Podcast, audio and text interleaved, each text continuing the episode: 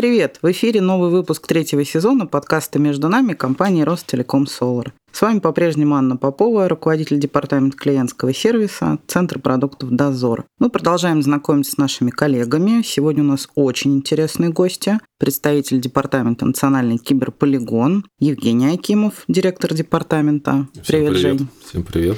И Андрей Кузнецов, технический да, привет, директор. Друзья. Давайте начнем знакомство, потому что, скорее всего, наверняка будут те, кто вообще не знает, чем вы занимаетесь и что такое киберполигон, зачем он и для чего, или слышал только слово и может предполагать какие-то различные варианты. Расскажите, пожалуйста, что это такое, какие его основные цели в нашей компании и какие задачи непосредственно решаете вы.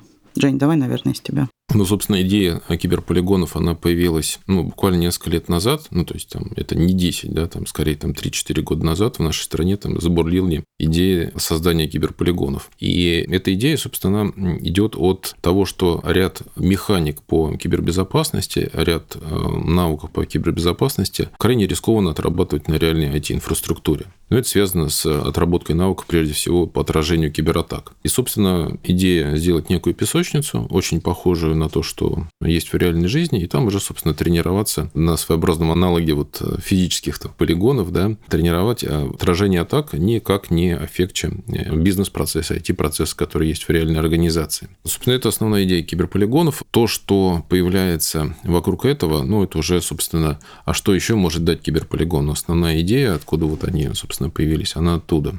Угу. А с каким запросом обычно приходят заказчики? То есть с чем вы начинаете работать? Вот с какого момента, из какого ну, посыла, так скажем, со стороны заказчиков начинается ваша работа?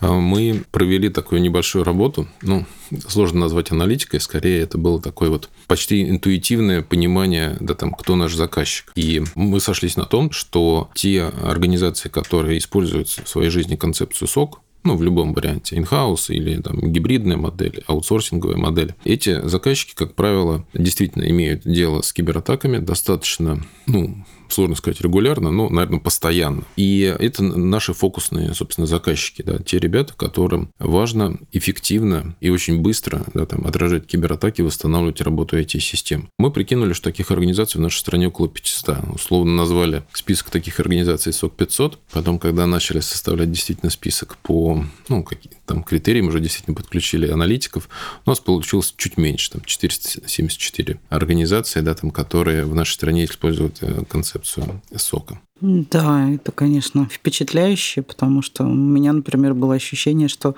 как будто бы этих компаний должно быть больше, а их там не больше 500. Это, конечно, интересно. Андрей, расскажи, пожалуйста, о своих задачах. Ты технический директор киберполигона, это звучит очень мощно. Чем ты занимаешься, как твоя работа строится? Да, технический директор там звучит гордо, но на самом деле в моем видении э, несколько там направлений. Первое направление – это разработка. Мы разрабатываем и дорабатываем свой продукт. Это Solar Кибермир. Это платформа кибертренировок, и у нас э, разработка полного цикла от аналитики, заканчивая тестированием. Следующее – это инфраструктурный, потому что киберполигон – это большая-большая инфраструктура. У нас там более там, 30 стоек, в которых там хранится оборудование, серверное, специализированное оборудование, там АСОТП, какие-то такие вот вещи. Вещи, связанные с консалтингом и методологией. То есть мы еще описываем и вот эту э, экспертизу и знания мы формируем некий там бумажный вариант. Ну и самое главное, ни одни киберучения, ни одни киберполигоны без сценариев атак, сценариев киберучений ну, не состоятся. Поэтому практически весь цикл мы внутри называем это блок R&D. То есть мы и ресерчим, и, соответственно, разрабатываем там необходимый контент, необходимое программное обеспечение. И это те вещи, которые понадобятся как раз для формирования вот этих качественных услуг нашим там заказчикам и клиентам. Угу. Сценарий кибератаки – это очень интересно интересно, это, наверное, такой ключевой в данном случае. Расскажи, пожалуйста, коротко, как происходит а, сам вот сценарий разработка этого сценария, О, как он создается? На самом деле есть несколько вариантов. Мы э, проводим внутренний research и собирая данные с открытых источников, те вот события, те атаки, которые происходят вот в текущий момент. А второе, мы взаимодействуем довольно-таки плотно с коллегами из э, JSOC, которые вот э, те необходимые контент, какие-то там события, которые там происходят, мы тоже это берем и вкладываем в сценарий. Плюс мы непосредственно берем те вещи, которые связаны с результатами там пентестов и все остальное, то есть в безличном формате, и тоже берем те вектора, которые интересно посмотреть нашим э, заказчикам. И третье, я уже говорил там про research, мы на постоянной основе занимаемся исследованием на уязвимости, на новые вектора атак, на новые какие-то там угрозы, которые существуют для того или иного оборудования. И при этом, используя в киберполигоне, мы также наполняем в том числе и БДУ в стек России. Угу. Здорово. А смотри, Андрей, справедливо будет утверждать, что та, ну, по сути, так называемая в кавычках, или даже без кавычек, база знаний, которая вообще в Соларе накоплена благодаря, понятно, JSOC, теперь благодаря вам, наверное, самая мощная, и в чем, собственно, вопрос мой будет состоять. Часто ли вы сталкиваетесь с тем, что приходят заказчики и дают обратную связь, что ну, вот все сценарии какие-то там рассмотренные, да, они не соответствуют тому, как на самом деле происходит, или какие были кибератаки, какие вообще были инциденты у заказчиков, или у нас, по сути, предусмотрено даже сильно больше, чем по факту может быть и с чем вы имеете дело. На самом деле, когда мы говорим вот о тех векторах атак, тех событий, которые происходят, их на самом деле довольно большое количество. То есть, прям действительно грандиозно, и все учесть невозможно. Но мы с учетом той экспертизы, которую внутри киберполигона сформировали, вот JSOC сформировал, мы э, сейчас у нас там внутренняя цель стоит, то есть мы 70% тех потребностей э, заказчиков в части сценариев, атак и все остальное планируем покрыть э, какими-то базовыми там сценариями. То есть это большая такая работа в части подготовки, но мы как бы поставили себе цель, и мы будем ее достигать в этом году. Поэтому, говорю, 70% будет покрывать базовые потребности заказчика. Понятное дело, то, что э, есть заказчики там с специфическими системами, специфическими атаками и так далее, это вот как раз будет некий там кастомный сценарий, но их будет на порядок меньше, чем вот базовых классических. Угу. Ну, 70% это да, это внушительная действительно цифра, это правда.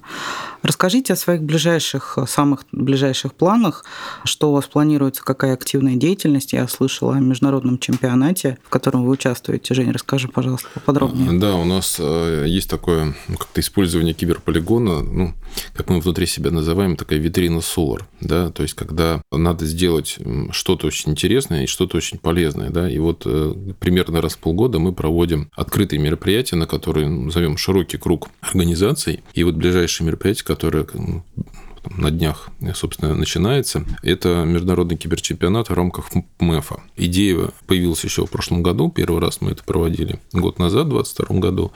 А сейчас мы заложили очень интересный сценарий, который позволит странам-участникам, которые на этот международный киберчемпионат придут как команды, собственно, побывать в шкуре России последнего года. Да, то есть мы там будем отрабатывать отражение атак масштаба государства, то есть то, что мы на себе выдерживаем, уже там пошел второй год. Ну, каждая страна, которая туда придет, те организации, которые будут представлять эту страну и национальный сёрт, они побывают в нашей шкуре и посмотрят, э, как это происходит. Причем мы будем организовывать несколько волн кибератак для того, чтобы между этими волнами страны обменивались э, индикаторами компрометации, так называемыми айоками. И мы прогнозируем, что каждая следующая волна будет более эффективно отражаться за счет как раз вот этого международного сотрудничества. Очень интересно, как это получится на практике. Мы ну, фактически все идеи, которые есть в реальной жизни, ну, даже э, ну, идея не совсем э, точное слово, да, там все, что вот было последний год в нашей практике, мы отыграем в безопасных условиях киберполигона для того, чтобы все подготовились к масштабным кибератакам, да, и лучше их отражали. Наверное, странно этот вопрос задавать, но не могу не спросить. Не разочаровались ли вы, работая в киберполигоне? Женя, расскажи, пожалуйста, у тебя очень богатый опыт разнообразный. Как ну, тебе? Ну, действительно, я даже думал, что мы с этого начнем. Мы с Андреем в этом смысле очень разные. То есть Андрей, он фактически создавал киберполигон, да, то есть был его архитектором и таким вот техническим вдохновителем. Он э, начал работать в Соларе еще до проекта Киберполигон. Вначале это было как проект, только потом как департамент постоянно действующий вот такой вот структура. Я пришел сравнительно недавно, в конце прошлого года. Ну, вот э, когда я принимал решение о переходе в Solar, да, и те цели и задачи, которые мы проговаривали, они меня настолько вдохновили, и прежде всего тем, что все, что я умею как профессионал, все мои качества, скиллы здесь э, востребованы более чем на 100%. Да, поэтому точно вот, ну, это ну, самое крутое место работы, которое у меня было до сих пор. Это круто, конечно. А, смотри, правильно понимаю, что в том числе твой опыт работы в заказчиках очень сильно тебе помогает, ну, так скажем, наверное, 360 смотреть на все те проблемы, с которыми работаете, да, на те же сценарии кибератак. То есть ты изнутри понимаешь эту историю, действительно, как это выглядит, не там гипотетически предположительно, а как на самом деле происходит кибератака, и тебе это очень помогает. А, ну да, действительно, я предыдущие пять лет работал на стороне заказчика в позиции ЦИСа, и понимая, да, там, как устроена жизнь там, и именно не в предположении, а прям вот живя там, да, там, понимая там цели и задачи, которые ставит руководство перед кибербезопасностью, ну, намного проще найти ну, какие-то драйверы использования киберполигона для каждого из заказчиков, да, то есть как-то это вот э, проинтегрировать, да, и, собственно, э, сконцентрироваться именно, ну, действительно на том, что важно, и не обращать внимания на какую-то ну, может быть, какие-то второстепенные вещи, которые скорее путают наших заказчиков, нежели помогают им. Да, это точно. Андрей, как тебе? Ты создатель, идейный вдохновитель. Сейчас очень модно стало говорить о выгорании. О, я уже как, как птица ты? Феникс. Сколько раз горел, сколько раз из пепла восстал. Но на самом деле это действительно был такой инновационный проект. Э, подобного масштаба киберполигонов на стране до этого не делали.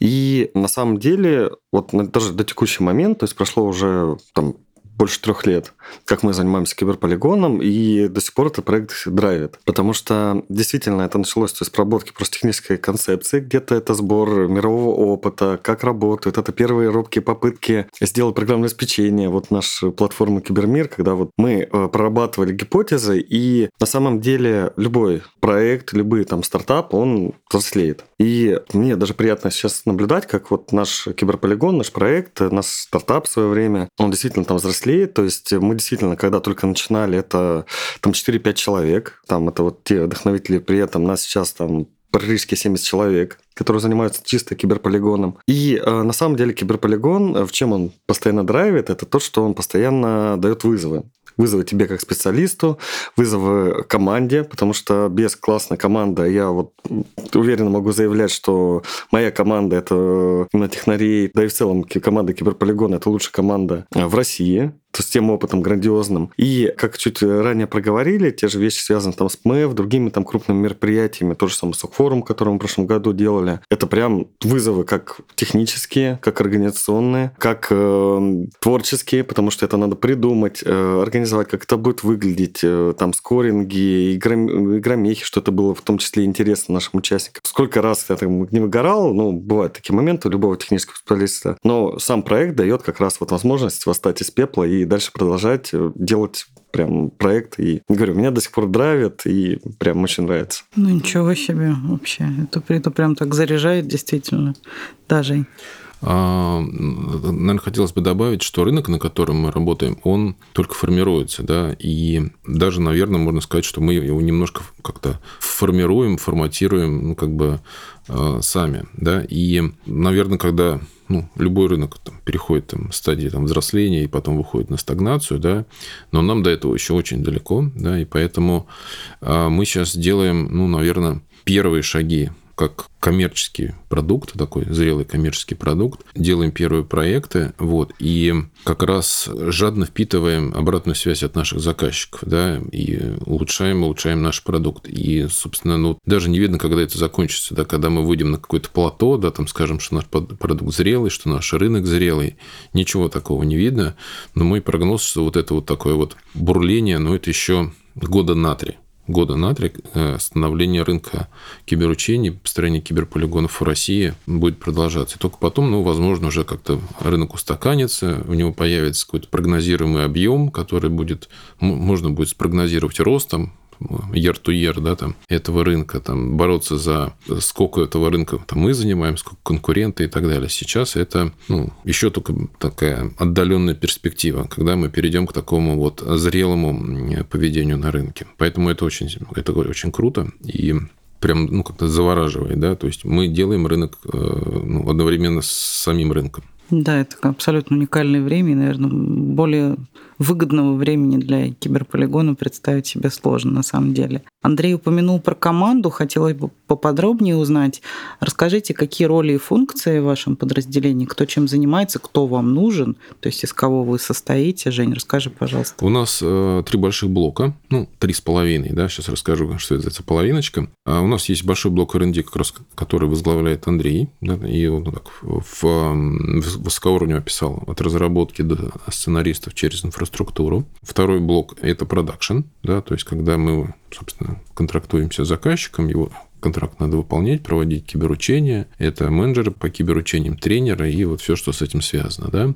Ну и, конечно, есть блок коммерческий, да, там ребята, которые развивают продукт, там общаются с заказчиком, подбирают те или иные решения. Что за половиночка, да, ну, как бы по классике мы выделяем из блока production project management, ну, для того, чтобы ну, развести эти роли и более качественно выполнять проекты, ну, там PMBOK никто не отменял, да, поэтому у нас эта половиночка тоже существует. Вот, собственно, три таких больших куска, да, там э, мы переформатировались сравнительно недавно, то есть идея вот этой внутренней реорганизации появилась в конце прошлого года, сейчас мы ее реализовали, и, собственно, таким образом движемся дальше.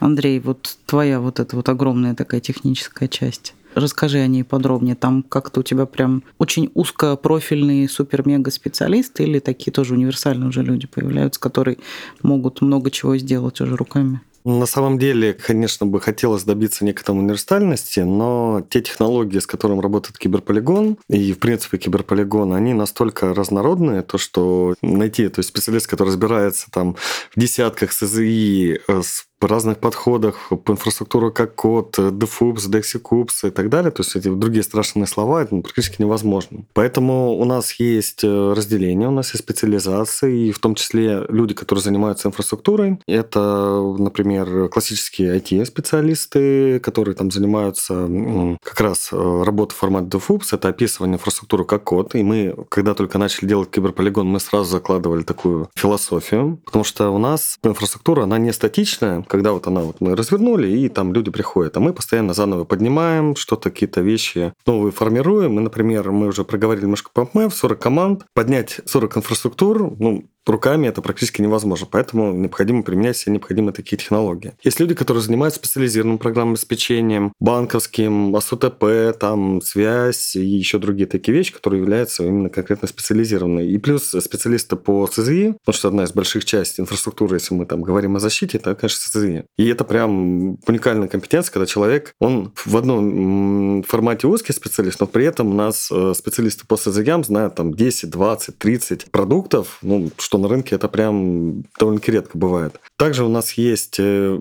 например, сценаристы, которые включают в себя также различный опыт, различные компетенции. Кто-то специализируется на промышленных системах автоматизации, кто-то на банковских, кто-то имеет э, хороший такой бэкграунд э, пентестера, и он понимает все эти проходочки, как взломать какие-то там новые эксплойты, новые атаки и все остальное. Здесь мы тоже там разделяемся. Поэтому мы, конечно, пытаемся перевести в такой вот универсальный, но это должно пройти действительно там год, два, три, когда люди смогут полностью перепылиться, когда у нас будет уже зафиксированы те технологии, те подходы, которые мы там используем. Опять же, еще раз повторю, что мы до сих пор вот некоторые вещи там ищем, что-то дорабатываем, какие-то вещи смотрим. И э, как пример, по платформе, когда мы начали э, доработку платформы, собрали с рынка вот ту обратную связь, у нас даже был релиз, то есть более заказчика, то есть заказчик поделились, нам вот это неудобно, нам вот хочется немножко по-другому. И мы прям целый релиз нашей платформы назвали более участников, для того, чтобы исправить эти боли и, как бы сказать, приложить подорожник к нашей платформе для того, чтобы все было в этом плане хорошо. Поэтому вот прям разные люди, разные там компетенции, но при этом э, самое главное вот это люди, которые делают вот одно дело. То есть и посмотреть, как мы вот э, готовили непосредственно ПМЭФ, то есть это прям все собрались, все подумали, э, там все пошли делать, потому что объемы грандиозные, и можно вот из ближайшего можно сравнить это те киберучения, которые делают коллеги из НАТО на киберполигоне натовском, и прям вот этот объем, то, что мы как страна так повторяем такие же огромные там киберучения, такие интересные киберучения, это прям круто, прям очень круто. Какие все-таки сложности? Либо с прошлого года, либо в целом, либо вот сейчас начинаются. Что самое такое или тяжелое, или неприятное в вашей работе? Расскажите, пожалуйста. Ну, наверное, нам сложно ставить э, цели. Да, то есть вот из-за того, что мы бурно развиваемся, да, сложно спрогнозировать, что такое хорошо и что такое плохо. И договориться об этом, да, то есть какими мы должны быть там через год, через два, через три, мы стараемся, да, вот, но это пока сложновато, да, потому что, ну, можно, э, ну, либо поставить слишком простую цель, либо, наоборот, там, недостижимую, да. Ну, наверное, это для таких вот растущих там сервисов э, на формирующихся рынков, ну, наверное, это понятно, да, но это вносит некую такую сложность, которые не очень понятно, как преодолеть, да. Пройдет год, два, три, да, там, когда мы начнем точнее попадать, насколько мы должны там прибавить в чем-то, да, там, в каких-то своих показателях, да, там, и тогда вот это вот выставление целей и движение вперед станет ну, более таким прогнозируемым и управляемым. Сейчас цели грубоваты, да, и, наверное, ну, с этим непросто. Да, время неопределенности, с одной стороны, да, много возможностей, но и много, много вопросов. Андрей, как у тебя? Ну, в первую очередь я бы отметил недостаток э, специалистов. Мы как раз э, всегда в своих презентациях говорим и так далее, то, что на рынке специалистов по информационной безопасности, там, айтишников, ну, действительно есть э, некое там недостаточное количество. Но те задачи, опять же, которые мы выполняем, очень часто требуют там большое количество ресурсов. И мы, конечно, там в кранче и так далее, как в геймдеве и так далее, не переходим. Причем, ну, уровень там работы, вот эта вот плотность вот этой работы, он довольно-таки очень очень высокие. А, например, мы проводим учебные курсы там, на площадке, например, Сириуса, и с прошлого года вот с учебных курсов в рамках Сириуса, когда мы собрали там 60 самых э, молодых перспективных э, специалистов, которые были там из информационной безопасности, либо в отраслях смежных, мы, растя таких ребят, то есть э, беря их себе, и у нас на текущий момент в районе 6 работает стажеров, то есть которые там действительно умнички, это прям звездочки, это лучшие там практически ребята там на рынке там, со своих выпусков. И мы э, с учетом тех идей инновационных, э, мы там, я там уже бородатый и так далее, но ребята приносят там очень интересные там идеи, как улучшить, как что сделать, вот некое видение еще в части там графикации и так далее. Это прям очень круто, и это позволяет, во-первых, в киберполигон привносить э, какие-то там хорошие инновационные идеи.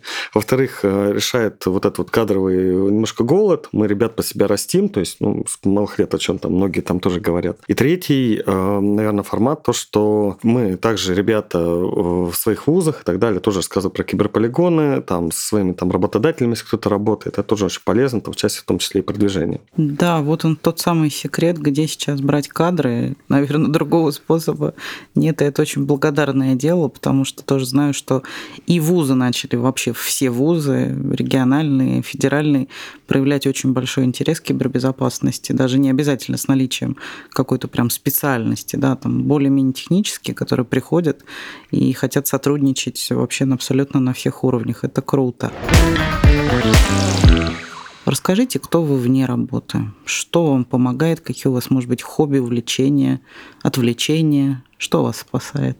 Может быть, вы музыканты, спортсмены, а может, вы артисты? Расскажите, пожалуйста, кто вы.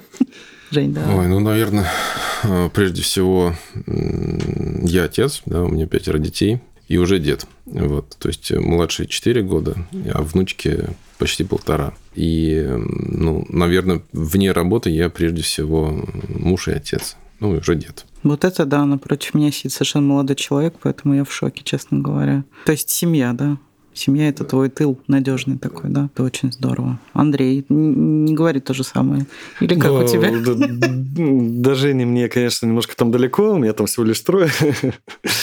Но развлечения действительно разные, и даже до информационной безопасности, сюда с УТП в свое время я даже в, там, в кино работал, там в рекламе, то есть там до сих пор люблю, то есть там запись звука, съемки и там все остальное. Но из последних увлечений очень влекся всякими досками. И зимой это сноуборд, летом это скейты. Если удается куда-нибудь на море с хорошими волнишками, то и серф. Ну, прям очень люблю, вот прям обожаю. И ходим там по всяким мероприятиям, мероприятиям, концертам, мероприятиям. К сожалению, музыкант в свое время из меня не вырос, но тоже люблю наблюдать. И с учетом того, как э, в свое время у нас ковид полностью остановил это движение и так далее, очень приятно там наслаждаться, в том числе то, что концертами на группы какие-то, хоть даже отечественные, где-то прям прикольно. Иногда компьютерные игры, иногда мы на столке играем, причем и с нашими же коллегами. То есть у нас там небольшой клуб есть по настольным играм, поэтому максимально развиваемся. Ну и последнее, довольно-таки много всевозможных конференций и все остальное. Также вот э, всегда приятно съездить и пообщаться с коллегами. Очень многих людей, которые около тебя всю вот жизнь бэшную ходили, ты узнаешь там поближе, то есть понимаешь, какие классные ребята у нас в индустрии работают, и прям вот мое сердечко просто комьюнити, это прям классно. Попытайтесь э, либо убедить людей, что киберполигон – это очень круто, и там хорошо, и киберучение – это супер хайпово, трендово, и то, чем надо заниматься, или наоборот, разубедите и скажите, что не все так красиво, есть очень много сложностей, ну, для тех, кто, может быть, рассматривает такие варианты или подумывает над тем, чтобы или сменить сферу деятельности, или прийти в нее, как вот молодые специалисты, про которых Андрей говорил. Ну, э, всегда, э, ну, в кибербезе, наверное, и в других областях тоже, ну, как-то мы специалисты в этой области. Есть темы, которые, ну, что называется, прямо на острие. И если так посмотреть с начала нулевых годов, то вот там нулевые года – это такое технологическое развитие, да, и крутость в обеспечении кибербезопасности, она определялась ну, теми технологиями, которые стоят в организации. Да? И крутыми были безопасники, тогда еще слово кибер не использовалась, просто информационная безопасность, ИБшники. Это те, кто там разбирается в ЦСКА, там, и там прочих-прочих там эндпоинтах и так далее. В десятые годы стало понятно, что технологий не хватает, соревнования считай меча там продолжается в нашей области тоже, и люди пошли выстраивать процессы стали появляться первые соки. Вот, там, в 2012 году появился JSOC. И, э, наверное, вот зрелость в области кибербезопасности и востребованность людей, э, она э, сместилась на тех ребят, которые разбираются в процессах кибербеза, мониторинга и прочих-прочих-прочих, там, управления рисками и вот этих э, всех вещей. Сейчас, начиная с 20-х годов, идет такая концентрация да, там, на прокачке скиллов по кибербезопасности. Да? То есть мы поняли, что технологии, процессы – это еще не все, да, там надо идти дальше. И мы стали упираться в эм, персонал, да, там, в его навыки, в его экспертизу. Да? И как раз киберполигоны – это основной такой инструмент прокачки э, навыков в области кибербезопасности. И то, чем мы сейчас занимаемся, это вот как раз на острие. Чем хорош э, непосредственно э, киберполигон? Потому что, как я чуть раньше говорил, это настолько разнородная технология. И я даже за то же самое три года, пока я занимался киберполигоном, я разобрался в дефупсах, инфраструктура как код, серверные какие-то там технологии, все остальное. Это те набор технологий, который идет на острие текущего рынка. Потому что если хочешь правильно, хорошо э, людей учить и так далее, ну, как минимум, ты сам должен разбираться на уровне там профессионала. И это очень классно, это позволяет именно максимально быстро нарастить э, себе компетенции. И это прям, я, мне как технаря, такого вот классического, а, прям драйвит. То, что я могу каждый день, каждый день, причем я там уже руководитель, я в основном там управленческими задачами занимаюсь, но при этом это направление позволяет мне каждый день развиваться, узнавать что-то новое, и это прям бомбически просто. Какие заряженные люди. Это, это великолепно просто. Ну, наверное, сложно сейчас представить других в кибербезопасности. Это правда. У нас очень все интересно. Коллеги, огромное вам спасибо за ваши очень интересные истории, за вашу откровенность, за то, с чем действительно вы работаете сейчас. Это супер интересно. Желаю вам только успехов. Будем за вас болеть, следить за чемпионатом, который вот-вот уже начинается.